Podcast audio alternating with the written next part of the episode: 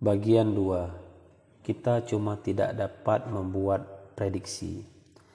Ketika saya meminta orang menyebutkan tiga teknologi terapan mutakhir yang memberikan dampak paling besar kepada dunia saat ini, mereka biasanya menyebutkan komputer, internet, dan laser.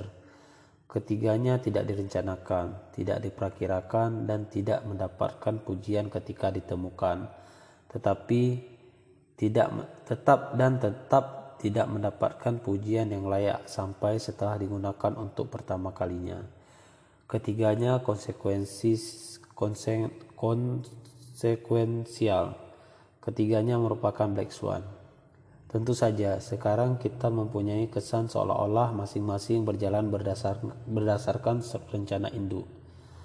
Anda dapat menciptakan langkah-langkah Anda sendiri dengan hasil-hasil serupa, entah Anda menggunakan peristiwa politik, perang, atau epidemi intelektual.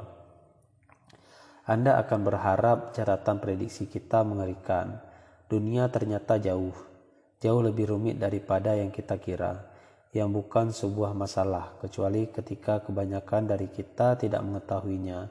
Kita cenderung melakukan tunneling sambil memandang ke masa mendatang, mendatang menjadikannya sesuatu yang biasa, yang bebas black swan. Ketika sesungguhnya tidak ada yang biasa di masa mendatang, ia tidak masuk dalam kategori platonik. Kita telah menyaksikan betapa terampil kita ketika bercerita tentang apa yang telah berlalu ketika menemukan cerita yang meyakinkan kita bahwa kita memahami masa lalu. Bagi banyak orang, pengetahuan memiliki kekuasaan yang luar biasa dalam menghasilkan rasa percaya diri.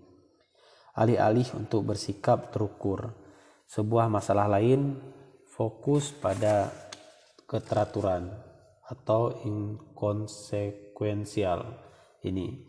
Platonifikasi yang menjadikan peramalan berada dalam kotak bagi saya memalukan sekali bahwa alih-alih membuat catatan empiris, kita terus membuat proyeksi ke masa mendatang, seolah-olah kita ahli dalam hal ini. Menggunakan alat-alat dan metode-metode yang mengabaikan kejadian-kejadian langka, prediksi atau ramalan telah dilembagakan secara kokoh dalam dunia kita. Kita diperbudak oleh mereka yang membantu kita menjelajahi ketidakpastian entah ahli nujum atau orang sekolahan membosankan yang menggunakan semacam matematika atau untuk meramal. Dari Yogi Berra hingga Henry Poincaré, pelatih bisbol termasyur Yogi Berra pernah berkata, sangat tidak mudah membuat ramalan, terlebih tentang masa mendatang. Walaupun ia tidak membuat karya tulis yang akan membuatnya disebut sebagai filsuf, Terlepas dari kearifan dan kemampuan intelektualnya, Bera dapat mengaku tahu sedikit tentang kacakan. Ia seorang praktisi dalam ketidakpastian dan sebagai seorang pemain dan pelatih bisbol.